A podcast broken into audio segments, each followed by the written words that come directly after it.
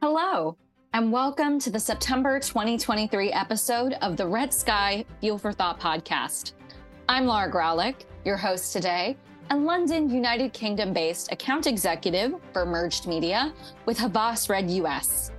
Today, we're covering a hot topic that won't be going away anytime soon artificial intelligence, also known as AI. You may have heard of it. In the past year, artificial intelligence, or AI, has become a buzzword that elicits many emotions. Wonder, excitement, confusion, and anxiety may be a few of these.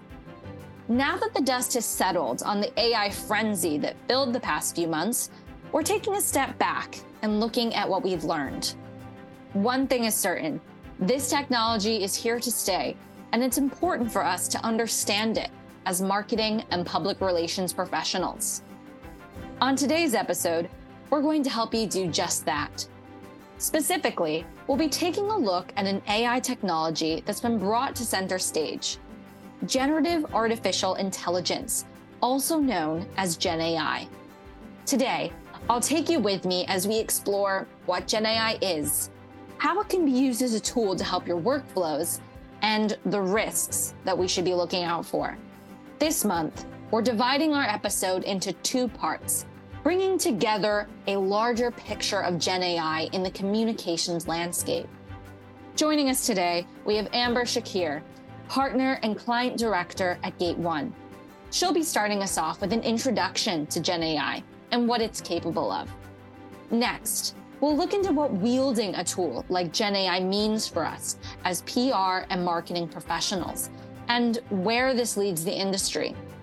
For this roundtable, we'll be chatting with Rachael Sansom, CEO of Havas Red UK, and Myrna Van Pelt, Senior Communications Leader at Havas Red Australia. I'm so excited to introduce you to our guests, and I can't wait to see what we learn. Let's dive right in. Umbar, it's so wonderful to have you on the podcast. So I was hoping that to start us off, you could set the scene for us a little bit. So would you mind giving us an overview on what Gen AI is and how it's different from quote unquote traditional AI? Sure. Um, I've been talking about this a lot in the last few months. So AI, um, old AI, traditional AI, however you want to call it, has been around for decades. And I am in technology consulting. So I've been implementing it for my clients for a long time. And it's easier to start with the definition of what that is before we dive into Gen AI. So traditional AI is the ability for machines to mimic human intelligence to perform tasks. And what it does is it analyzes data it makes certain decisions and they're binary decisions. So they're like yes, no decisions. It's is this word apple? Yes, no. Is the sentiment in this sentence positive or negative, etc. And that type of AI has been used to automate workflows, to automate decision making. And you see that in a lot of software applications that people use day in, day out. It's in your shopping apps online, it's in your camera phone. So it will go, is this scene light or dark? And then it compensates accordingly with the exposure on your phone. So AI is already in our pockets. So nothing new there. What generative AI does now and the power that we've got that's different to old AI, which is more around automating, is that generative AI now can learn from those data sets and then it can synthesize new data. So rather than just say, is this word an apple, yes, no. What it does is it can write the word apple for you. It can generate a picture of an apple for you. It can describe the attributes of an apple for you. And the reason why this is possible now is we've got something called large language models that have been developed over the last sort of, you know, five or so years. And they're trillions of bits of data. It's like crowdsourced data. And so that means that you can learn and deduce so many more variables than usual traditional old AI automation was doing. Um, and also, you'll see things like Intel and NVIDIA coming out with new chip technology. And, and that chip technology just means the computing is faster. So the mathematical algorithms which is what AI is built on, and the computing power, plus these massive language and text and image repositories, have made the ability for machines to generate and synthesize new data a possibility. Yes, I love love that explanation. I think that that really covers, you know, the key differences between it. Now, I think that a big concern that a lot of people have when it comes to Gen AI is that it is going to replace human creativity. But looking at those fears, is Gen AI going to replace us as human beings? Fundamentally, no, is the answer. But I think you have to unpack it a little bit in terms of what people are actually scared of and conflicted about. People, like, especially my generation, we've grown up with Terminator and AI bad. Like, a robot's going to take over the world and then they will fundamentally destroy us. Like I said in my definition, it's just maths and very, very fast computing right now. So it's only going to be as clever or as intelligent on the training set of data that it's been used to, to be trained on. So, so that training set of data is really important. And I think because it's so fast and because the computing power enables it to learn from so many sources and create something so quickly for us, it jars with us to kind of go, oh, this is really clever, when actually it's just maths. So it's it doesn't have a moral compass. It doesn't differentiate necessarily. So it, it will it will lowest common denominate because it's crowdsourced data. So it will always be a much more diluted answer. And fundamentally, when you think about marketing communities, your whole premise and value add to customers is differentiation, personalization, and those things, you know, the, the way that I look at generative AI and humans is there's generative AI that is very powerful computing that can automate things, that can generate content for us. But then you need that human brain over the top of it to give the differentiation. And then you need human heart and emotion because so many marketing campaigns that I've been involved in invoking some sort of emotive response is really important too, or memorability, or whatever that might be. And that that comes from heart. And a lot of our heart or emotion or high EQ comes from values, beliefs, moral judgments, etc. So you can't, at the moment, you can't mathematically program that in. And so I think what we need to remember is that we've built this tool and we can interact with it. It might be faster than us and it might be able to process more data than we can at any point in time, but it doesn't replace our humanity.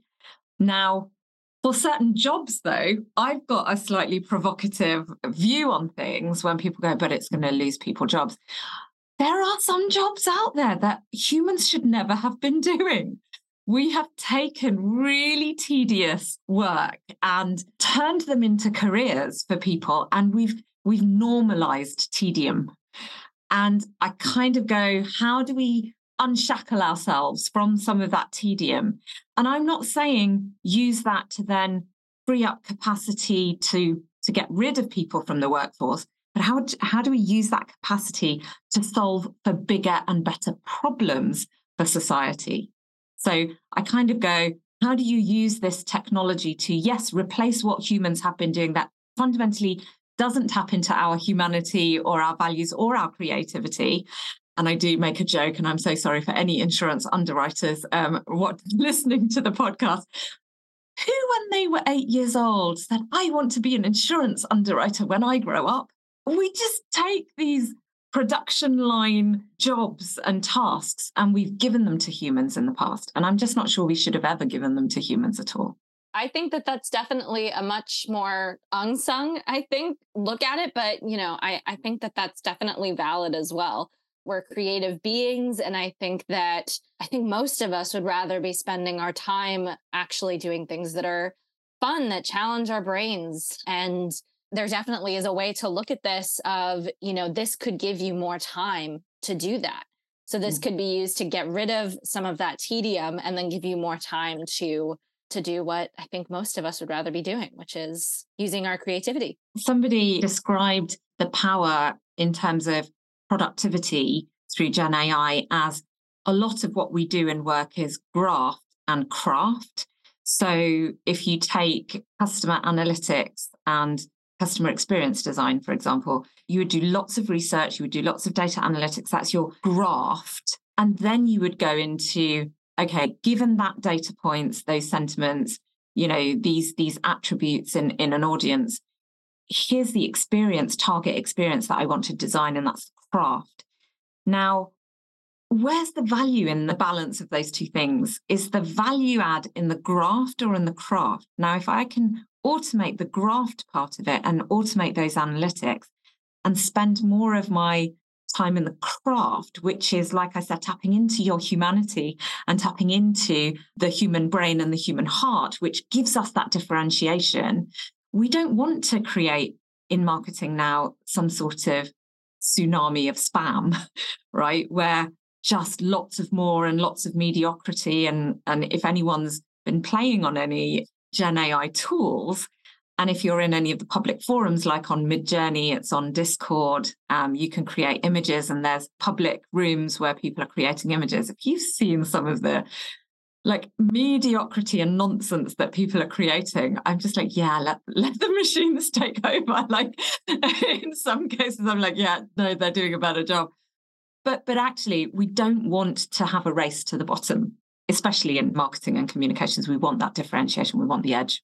You know, I loved what you said earlier. It, it's kind of like what you get out of AI is what you put into it, or Gen AI in particular.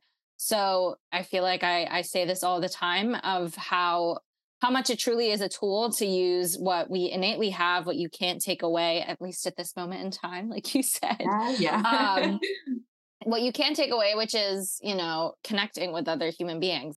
Scientists haven't even been able to define what makes us human. Right. Is there a spirit? Is there a soul? Do we have consciousness? Like what levels of consciousness are there? Like and if if I can't define it, I can't program it in an algorithm.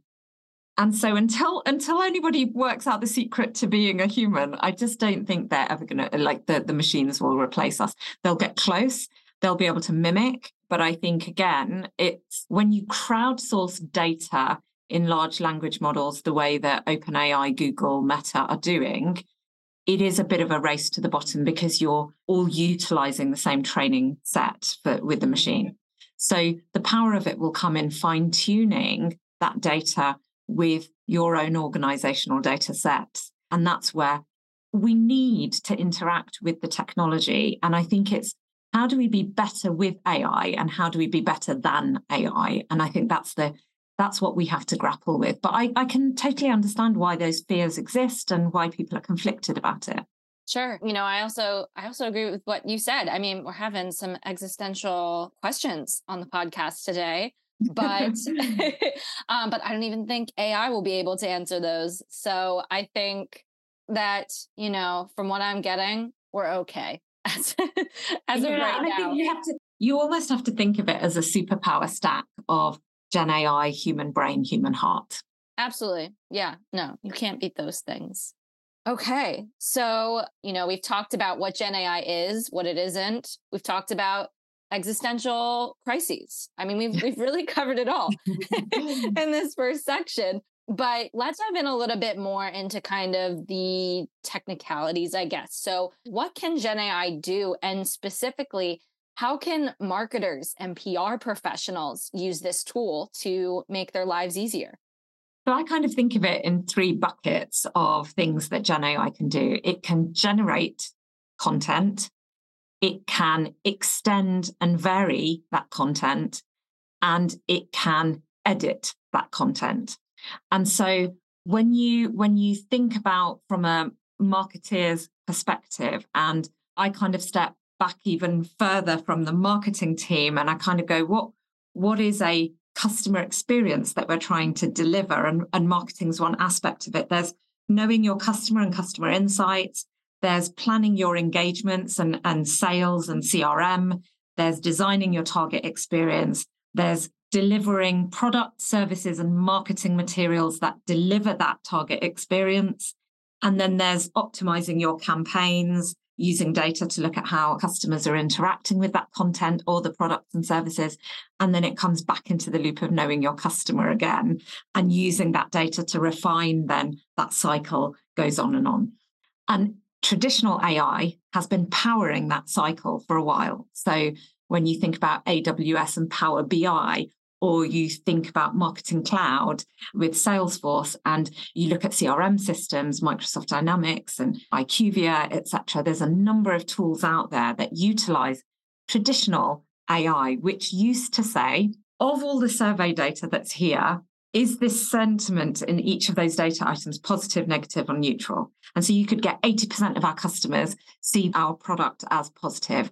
X percent of our customers are dissatisfied with our customer services or our delivery timescales, et cetera, et cetera. So you were able to automate analytics around customer analysis. What generative AI does in that part of the cycle is it will not just determine whether something is positive or negative, but it will analyze the input from the customer and it will say, and the root cause of their dissatisfaction is XYZ. Then crowdsourcing in the large language model, which has lots of data about service responses and service strategies and, and customer engagement strategy, it will say, and therefore your next best action should be XYZ. So it's a much richer, faster insight from the data that your customers are providing you with. And what that does is it can fuel then real time adjustments in CRM and sales teams' engagement plans. You can real time start to see well, what content really resonated from a from a marketeer's perspective or a CX designer's perspective, UX, UI designer's perspective. How is the customer interacting with that piece of content? And then do I swap out that content and then see what happens? And it's just that insight to innovation cycle, which is probably a few days or sometimes a few weeks in some organizations, you can do it much quicker. And to me, there's a superpower and maybe a counterintuitive thing here where lots of my clients who are in marketing functions are coming to me going, how do I generate more content? How do I how do I fine tune and, and get really nice variation of content that I've already put? How do I give it my tone of voice, etc.? And I'm kind of going, hold on a second let's step back from just those product which which are great productivity hacks by the way.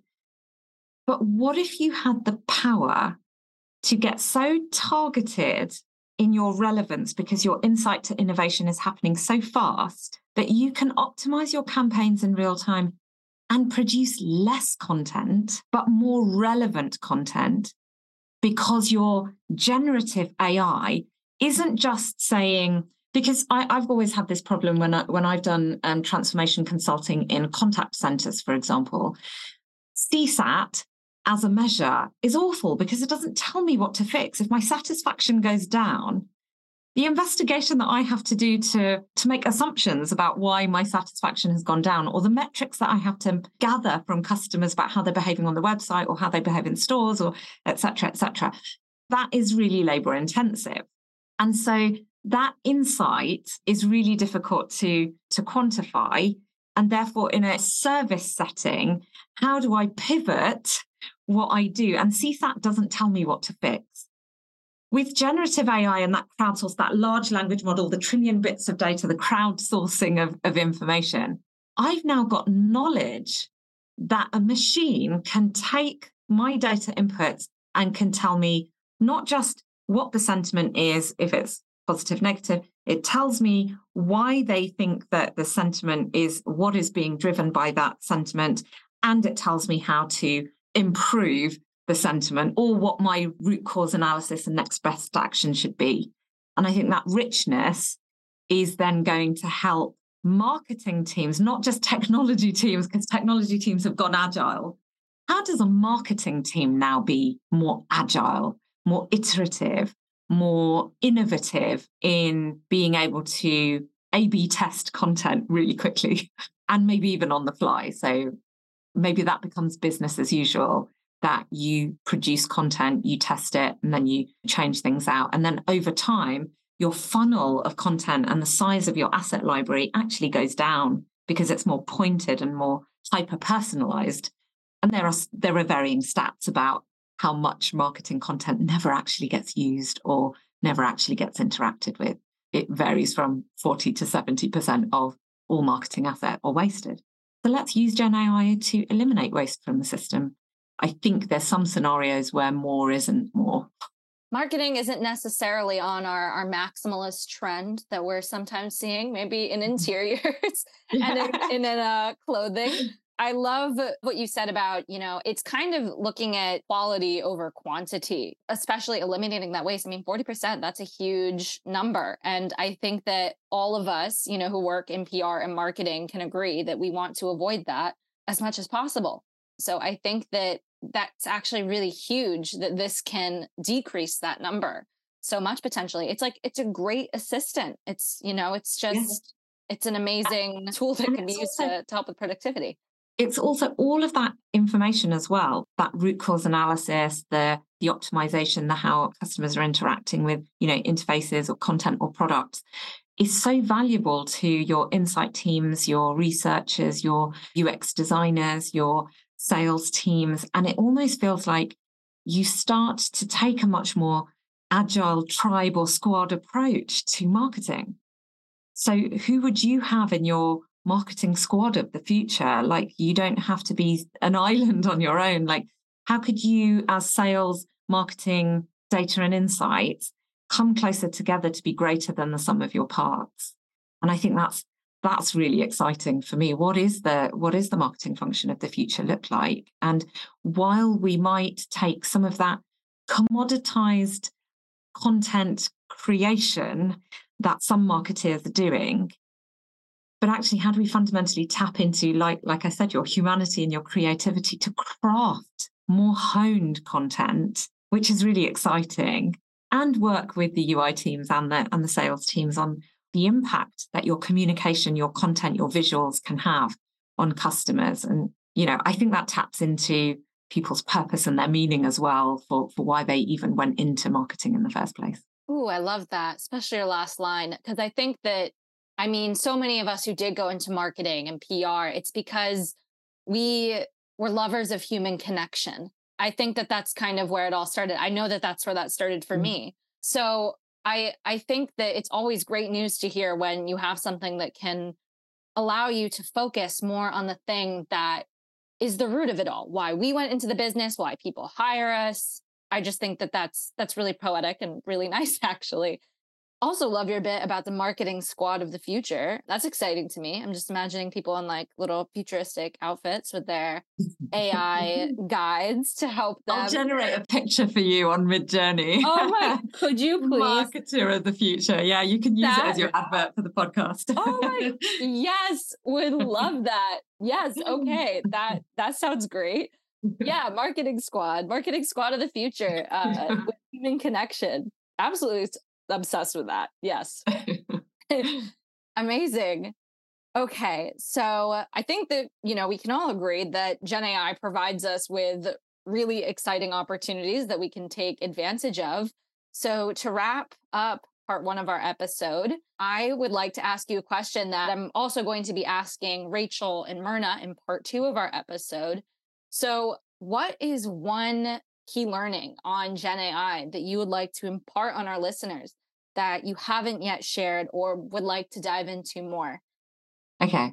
I might be totally wrong, but I just don't think a machine might be faster than us. A machine might be able to process more data than us, but I just don't think there's people people are predicting singularities when it becomes aware of itself and even that awareness of itself i think fundamentally this is a game changer for humans and how we redesign work going forward and what humans actually do.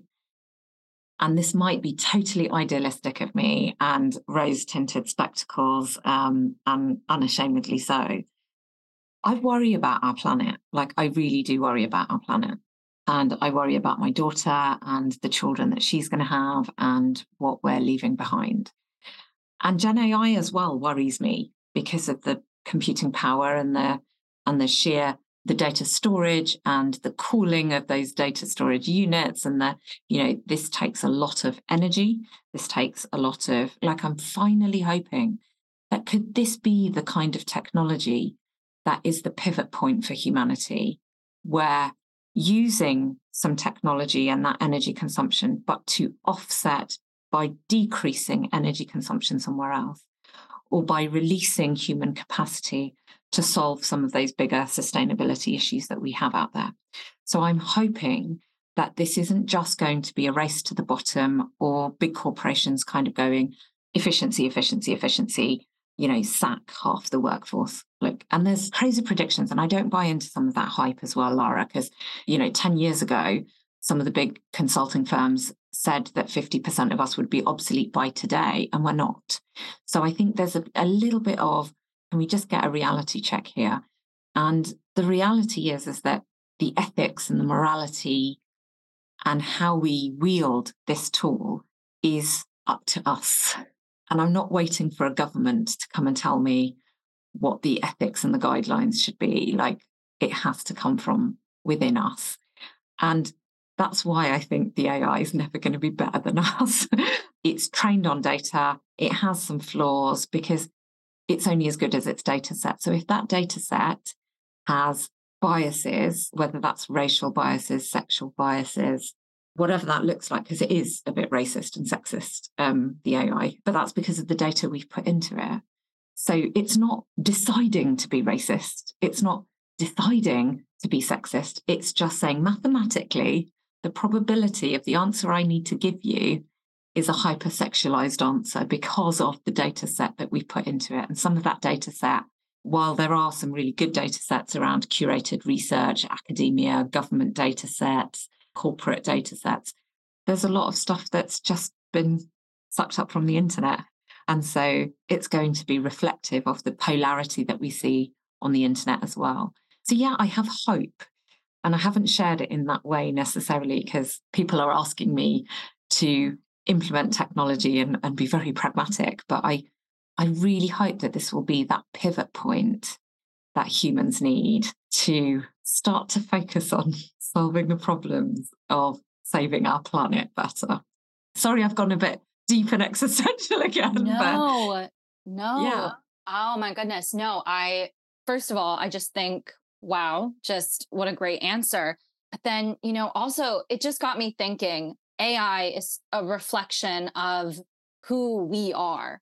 And, you know, it going into we're getting out what we're putting in. And I think that maybe the reason why we're so terrified of it is because I think that it, it makes us question who we are as people because it is taking all of our worst parts, our biases, our deception our you know uh, yeah abilities to deceive to promote those biases and it, it just like puts it just uh, on a, a greater level but however i think that this also is reflective of who we are in the best parts of ourselves mm-hmm. our creativity you know just the beautiful images for just even looking at just that that we create with ai these fantastical worlds that we make that you know we could never have in in real life and i think that what this is doing is it opens uh, you know in the best sense hopefully opening the door for imagination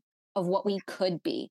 And it is my hope as well that we take this enormous responsibility this this thing that we've created this leap out of pandora's box mm. and that we take this and that we do with it what should be done which is mm-hmm. to take care of it and to use it for the best of humanity rather than the worst. Yeah. And for anyone who's listening, that has to start with us in the room. Yes. If not us, then who else is going to come and do it? Like, and and we can't leave it to chance with people who are who are going to all technology, every bit of technical innovation that's happened in the past has been weaponized in some sort of way. And like I said, AI has been around for decades. It's been, it was invented in the 40s. So, you know, it's been around for ages. And so it's, we've wielded it and we've utilized that technology let's do the same here. And, you know, I think my the final, you know, takeaway is let's utilize the tool to accelerate growth and learning rather than eliminate big parts of what we do in, as a marketing function because somebody once said oh wow this is so exciting. We can get rid of all our junior creatives and and we just go upstream we're, we're, we're senior creatives and it's just like what how did you become a senior creative if you didn't cut your teeth on all of the work that you were doing before? So why not use gen ai to accelerate nurturing junior junior creatives going forward. So let's see the positive applications of it rather than just the efficiency. Let's really think about effectiveness as well. Kind of going off that, because that was something that I thought of as well. Same thing with junior staff, junior creatives. This I think that this can only help them. And I actually think that you're going to harm yourself in the long run because we can't just think of what's right in front of our nose. And I think also, you know, young people are a lot more creative and have a lot more value to provide that actually maybe they can get to that point faster because now they have something that you know can help with some of those basic things. And that's it and we adapt and we normalize and that's what will happen. We don't use abacuses at school anymore. Like we've got calculators and that means that we can free our minds to learn better concepts and and things like that there's lots of ways in which humans have innovated in the past, adapted, utilized, harnessed, adapted. And I think we'll we'll just see that happening over the next five to 10 years, how we're how we're going to adapt with this new technology. And and yeah, I'm hopeful. Me too. So I think that this is a good point to kind of end this segment on a hopeful note. Gen AI so much of what you're getting out is what you put in. It can free up time you know, when used well for creativity. And not only that, but it can make your marketing and PR campaigns so much more, again, that quality over quantity. I think it's a, a responsibility to be taken very seriously, but it is, it's exciting. And I think that it's here, it's not going away. So let's ride, let's, let's be hopeful. Let's, let's ride that excitement and yeah, being responsible as well. This was amazing, Umbar. Like, oh my goodness, what what a great what a great conversation. So this now provides us with the, perfect opportunity to dive into part two of our podcast. So we've learned what AI is capable of um, and how we can use it as PR marketing professionals. And now we're going to bring it home. So we're going to look into what having a technology like Gen AI means for our industry as a whole. We're going to be diving more into our responsibility, the security, but also the things that are really exciting us and the ways that that we can apply this to our to our day-to-day and to our work. So let's now jump into part two with Rachael and Myrna. Thank you so much, Umbar, for sharing your insights with us. Um, would love to have you on the podcast again. And again, thank you so much. What a what an amazing conversation. Thanks, Lara. Have fun. Rachael and Myrna, welcome to the podcast. I'm delighted to sit down with you for a roundtable on part two of our episode on Gen AI. So, to get us started, I have a question for you on Gen AI's capabilities. So, when it comes to helping our clients, what opportunities are exciting you the most? Thanks, Lara. Uh, great to be here today. I mean, I think it's interesting actually. There's a creative here in Havas London who calls what Gen AI can do, the imagination printer. So, what he is driving at is that, you know, I think there has been a misconception that generative AI might kill creative or creative need as we know it in agencies because it will just do it for us. That is not true. Gen AI cannot create ideas, but what it can do is take great creative ideas by humans and push them further and push them faster and help iterate them more brilliantly. So I think this phrase imagination printer is really, really interesting. I think also there are practical applications. I think when Gen AI first launched, you know, we had a lot of feedback from clients who were very excited about, in essence, being able to produce more content more quickly.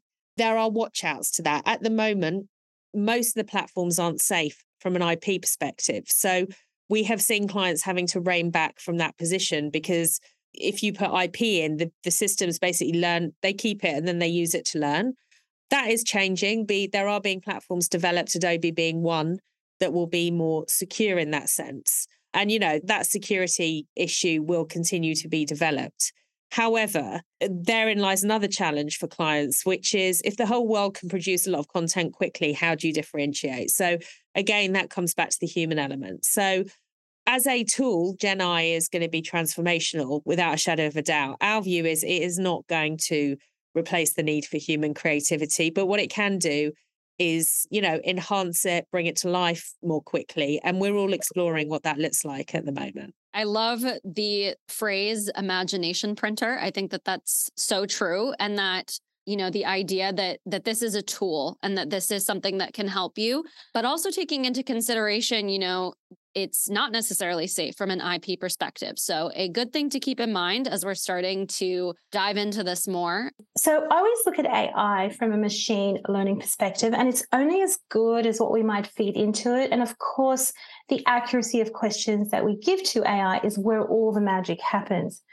What excites me most about Gen AI is how it can free up our consulting time with AI relegated to some of the more laborious, slightly tedious, but really equally fundamental aspects of PR, such as monitoring communications, incoming media coverage, alerting us by identifying potential crisis, and last but not least, generating that baseline content we know, you know, Gen AI is an absolute game changer. We've been hurtling towards the broader embrace of this for some time, sometimes unconsciously, but we must apply, always apply that layer of, of human intervention, if you like, to bring that content to the level of quality needed. For clients as well, they want to see best use of their budgets and their investment in comms if some of that time then could be spent harnessing machine learning to pull data points and or you know hum with that daily media monitoring in the background at a fraction of the time that it takes a human to do so that's an upside for our clients.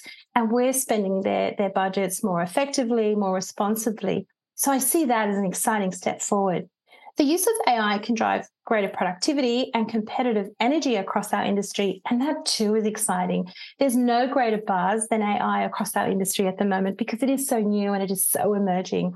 We're really keen to get in front of the AI curve. And out of that, I think what is exceptionally exciting is that it will arise with new standards, there'll be new innovation, and it's going to force us into new ways of thinking. It will stretch our thinking, and it continues to do so how we as a collective industry shape the way in which AI can be harnessed to drive greater outcomes for our clients, I think, is energy really well spent. Excitement comes from uncharted waters, as it always does, and what this can bring to our industry. And we're still at that early point of our, our transition to broad AI use. I love everything that you just said, especially, you know, about how it's something that can free up our time. It's something that can make us more productive. And the success that we have with AI is so dependent on the accuracy of, of what we put into it. So we really get out of it what we put into it. Now, you mentioned that there are some different tools that we can use to free up our time. So, you know, just for our listeners, what are some of your favorite tools that you're using and that your colleagues are using that are really helping to free up time and, you know, make us more successful as marketing and PR professionals? Yes, indeed. And you know, these are these are really really useful tools and some that we've definitely adopted um, you know, every every single day of our consulting life. And one of them is Brandwatch, which is a great tool for it, it provides media monitoring around specific subject. It's also great for competitor tracking and competitive share of voice. So you get an immediate sense of where your client is sitting in that competitive mix. The other one that I really like is a TLDR. It's really useful for high spec or tech writing. It can summarize lengthy content, so pages and pages of a white paper, and it pulls it into a condensed version in seconds. I find that that just really invaluable when you think about the, you know, typically the amount of time that it would take a consultant. Another one that is that is really useful and particularly so for large agency groups or even, you know, international organizations with multi markets. This program is called Deep, so D E P and then L. It translates any content from PDF, from PowerPoint or Word and it translates that into 31 different languages. So you can imagine the time saving on that and, and the cost of translation as well is all nullified by, by using that AI program. So those are just a few examples, but there is literally a plethora of, of, options out there. And it can be tricky knowing which one to use, but a little bit of research helps with that selection as well. Oh, thank you so much for providing those. I know that our listeners will be very appreciative of that. So, looking broadly at the communications industry as a whole, we want to ask you how you think Gen AI is changing or is going to change the way that we work as communications professionals. And know that you touched on this a little bit, but kind of looking specifically in is Gen AI going to help or harm us? So, what are the ways that Gen AI can lift us up? And what are its limitations? Well, I think actually in comms, as opposed to many of the other disciplines, because what we do is so nuanced, I don't think we there is the potential for us to be as cannibalized. E.g., I was just talking about content production, you know, which is an area that I think people feel that there is risk in. Although, as I said, it's still going to require the human touch, basically. I think currently the way that AI can help us in comms specifically is that it can definitely make tasks easier and quicker by using some of those platforms. However, the platforms aren't entirely accurate. So, you know, we have had clients who are like, great, I can literally just write all my press releases now using ChatGPT. It still, again, needs the human filter. It might get you 60, 70% of the way there, but it isn't going to write you a creative press release. And uh, potentially there may be a lot of biases in it. So I think in terms of comms at the moment, the way it will really help us is just with basic tasks. And I think the other area it may help us is that some of the major platforms that we use, like Meltwater, etc., have obviously been using AI, not generative AI, for a very long time in terms of helping us horizon scan, look at data, etc. I am sure that this new generative technology will enhance some of those platforms to be even better, smarter, quicker, etc. So yeah, I think for our industry, I think we are protected to a degree. I think it will definitely enhance our ability in terms of perhaps being able to do things at greater speed.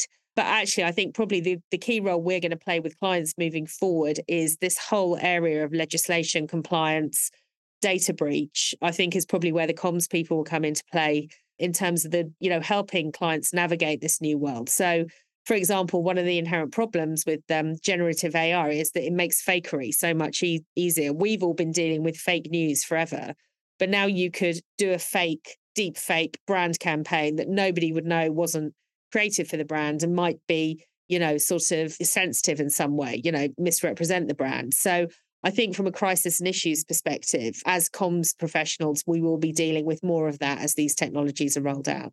Eh, it's definitely one of those things where, you know, I mean, we have the the ability to have greater speed, you know, to be able to kind of cut down on some of those maybe more admin tasks but definitely something to be concerned with with bias with with the technology yes. and then data breaches and yeah especially with with the fake brand campaigns i think that that's definitely something that we need to to be on the lookout for Look, I think Gen AI can can absolutely lift the efficiency and volume outputs of typical comms tasks. And we mentioned these just before, you know, analyzing online conversations, the media mentions for, for reputation management, for example, or to pull predictive analytics that help analyze information to guide the PR strategy we're developing for a client there really is a, a, a, vast spectrum of how AI can be used for good when it comes to our roles as PR practitioners and consultants.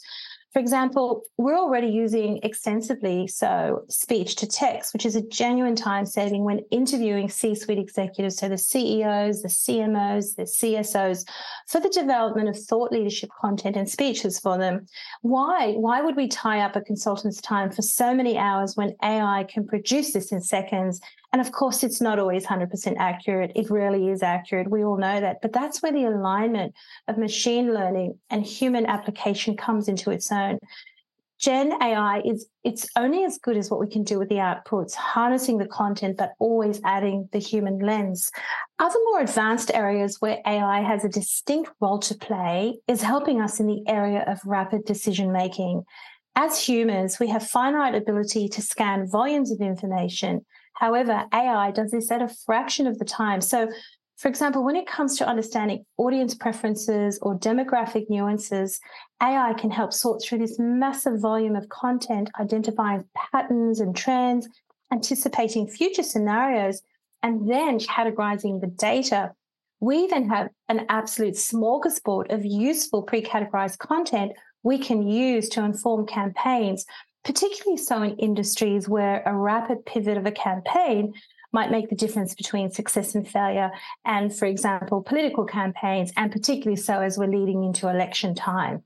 So, kind of looking back to where Gen AI can fail, do you have any other ideas or insights into what this might look like? And, you know, especially looking into things like political campaigns and even just a broader topic, just across communications as a whole and all the different clients that we're working with how to avoid those legal implications in using Gen AI. Do you have any thoughts there? Look, I think that that's such an excellent question because that is an absolute minefield. I'm of the school of thought that our value to clients is it's really fundamentally about understanding their business and understanding it well. So, for example, when it comes to formulating a media release to drive earned media, Gen AI can help to a point, but my preference and that of our team is to harness our knowledge and always develop the first version of a press release, even the second version. Only when we have a draft of the release, Gen AI can then help by, you know, if we ask it to generate a consumer tone or an enterprise tone, if you like, or, or specific details, which we find particularly helpful if we're running out of ideas on what is that really compelling headline, it'll come up with a suggestion of the of the title of the release.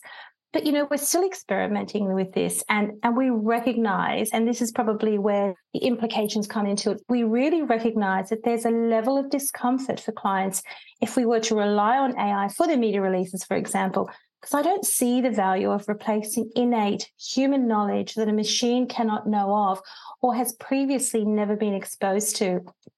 Again, we see AI as augmenting human intelligence. And, you know, the notion of AI replacing our creativity or making human interaction redundant isn't so much science fiction, but just it just doesn't make sense.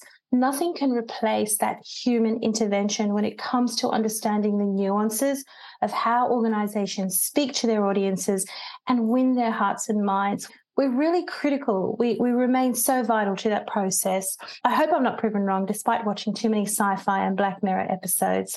From, from a legal or ethical perspective, we recognize there are growing concerns. So, you know, perhaps I can give a local example from Australia where, similar to many other markets, Chat GPT has been banned in our schools as early as this year, both at primary and secondary level. And then our federal government, for example, has been engaging corporates as recent as, as July, you know, a few months ago, as well as experts in the field to address or look to build out an ethical AI framework. And they've invited industry to help inform what that framework could look like in practical terms.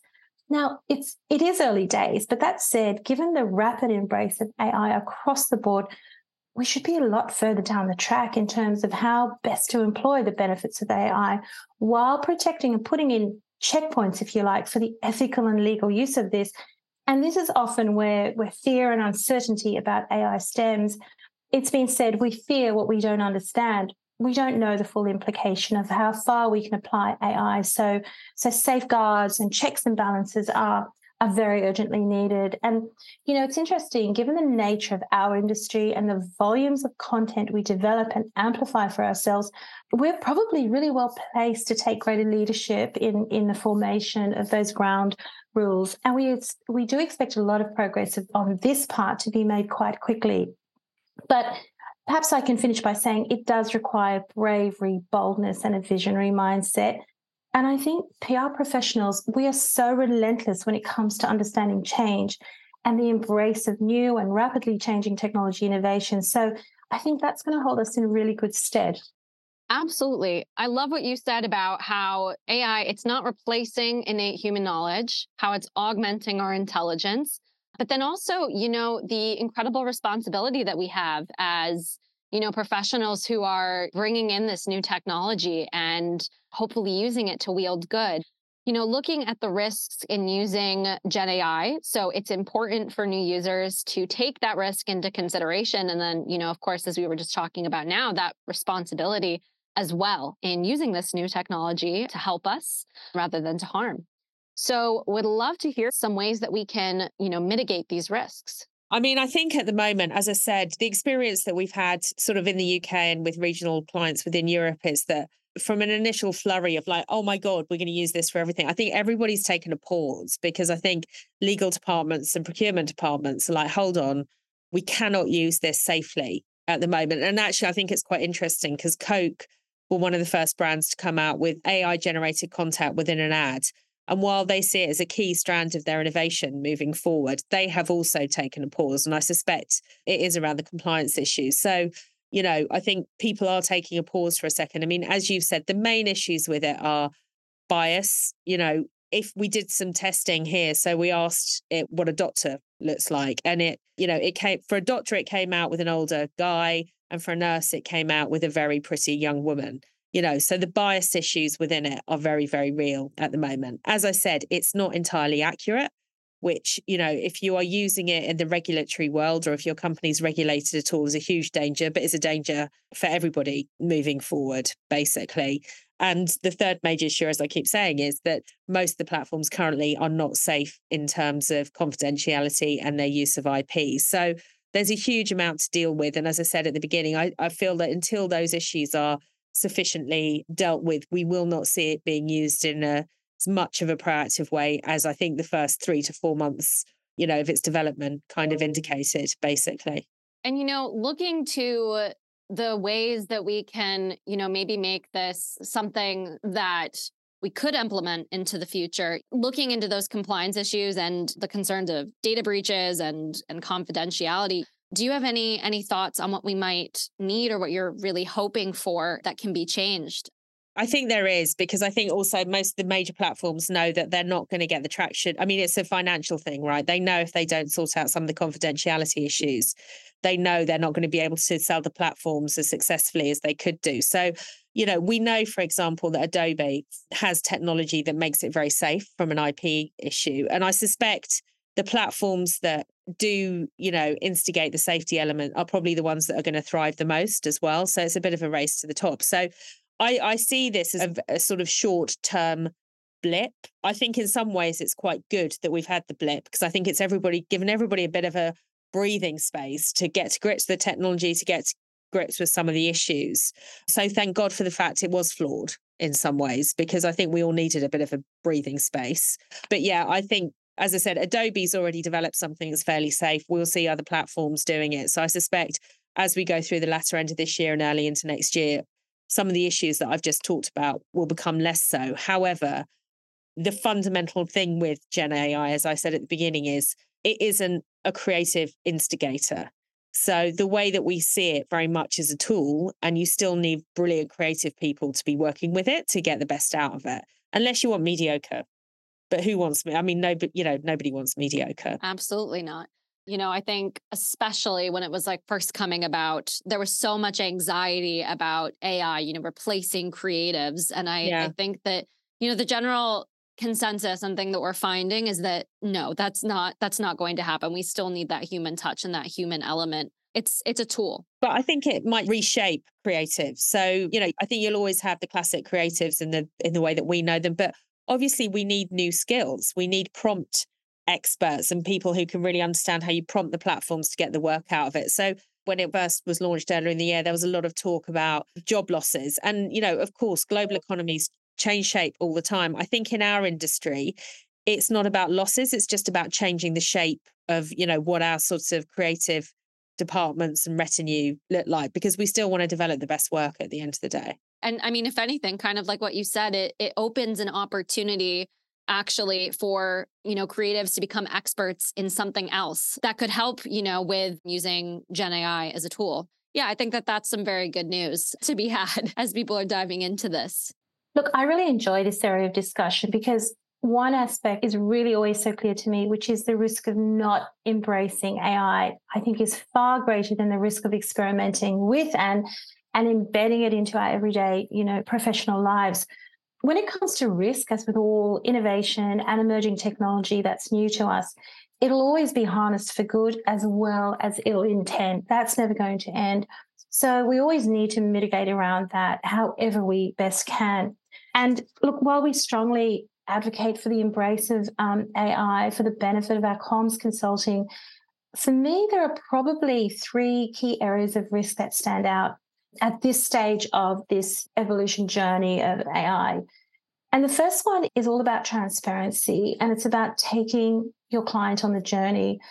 Full transparency is, is such a, a vital hallmark of how we engage and partner with our clients.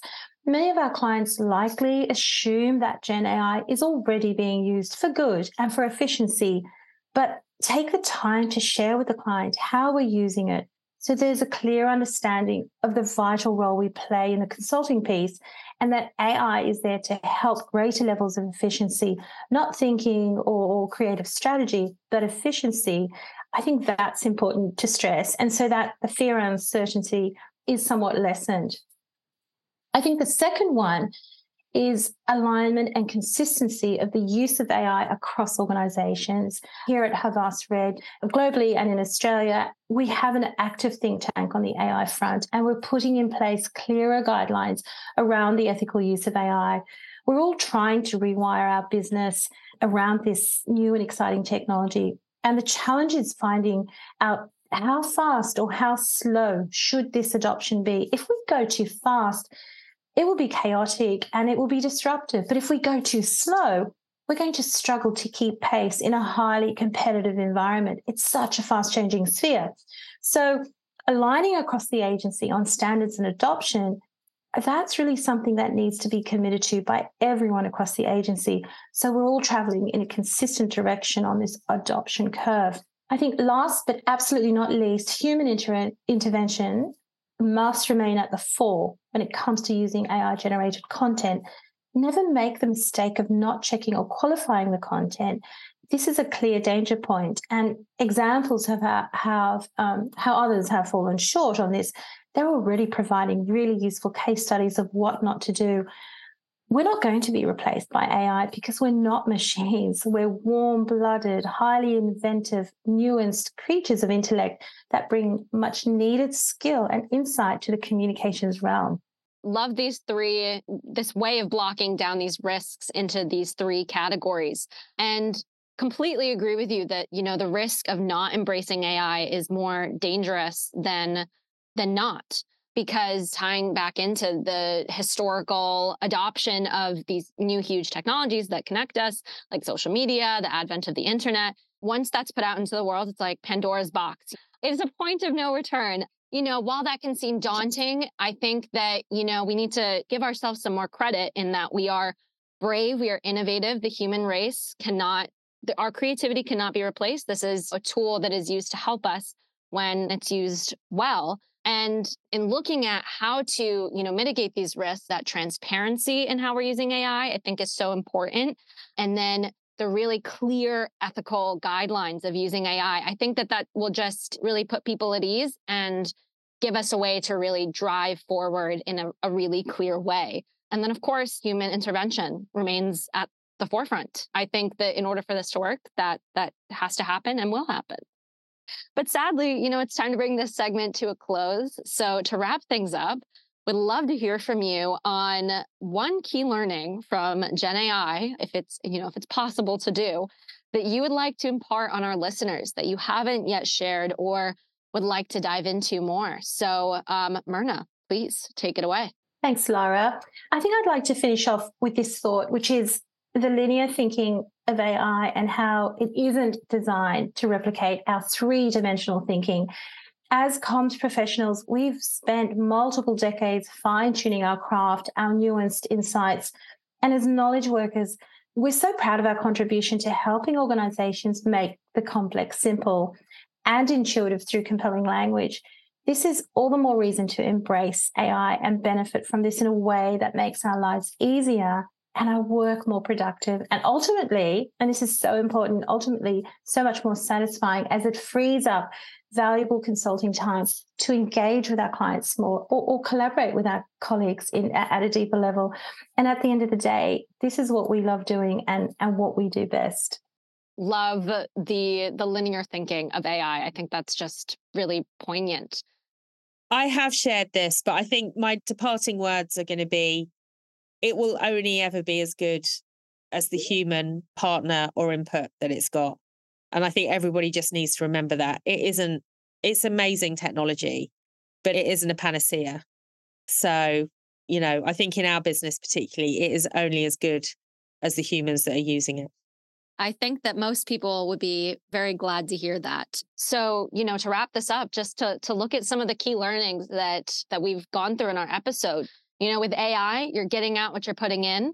This can be such a time saver, you know, when you're using it correctly and when you're putting innate human knowledge at the forefront. Mm-hmm. AI is supposed to augment our intelligence, not to take it away. And having the bravery, the boldness, you know, being a visionary when you're when you're looking to this, really using it as a tool to help you and looking into how we can mitigate those risks, the transparency, the alignment and how we're going to use it, just the human intervention remaining remaining at the forefront and our creativity that we're we're not going to be getting rid of that human element. If anything there might actually be some more opportunities to be had as our creatives become gen ai experts. But then of course also being as you're diving into this very careful with the security risks that this can pose. So it's kind of like playing with fire. Fire can be an amazing tool but you can't get too close because you might get burned great analogy Lara that's a great Thank analogy you. Thank you. I just came up with that one, so I'm very proud. but I think that's that's really what it is. It's it's just making sure that you're you're being really careful with this. So this I mean this has just been such a great conversation, so insightful, and I know that this is going to be a real help to those who are you know either just getting started with the technology or people who have started to use it and are hungry to learn more. So Thank you so much for joining us. We hope to have you on the podcast again soon to continue the conversation. So thank you so much. Really appreciate it. Thank you, Lara. That was an absolute joy to, to share some of those insights and hope we get the chance to chat through on this topic again. Thank you so much for listening to today's episode. You can subscribe to the show using your favorite podcasting app, including iTunes, Spotify, Google Podcasts, and more. Please don't forget to rate and review the show to let us know how we're doing. We hope that you'll join us again for more of the latest communications insights and trends from the team at Havas Red. We'll see you again soon.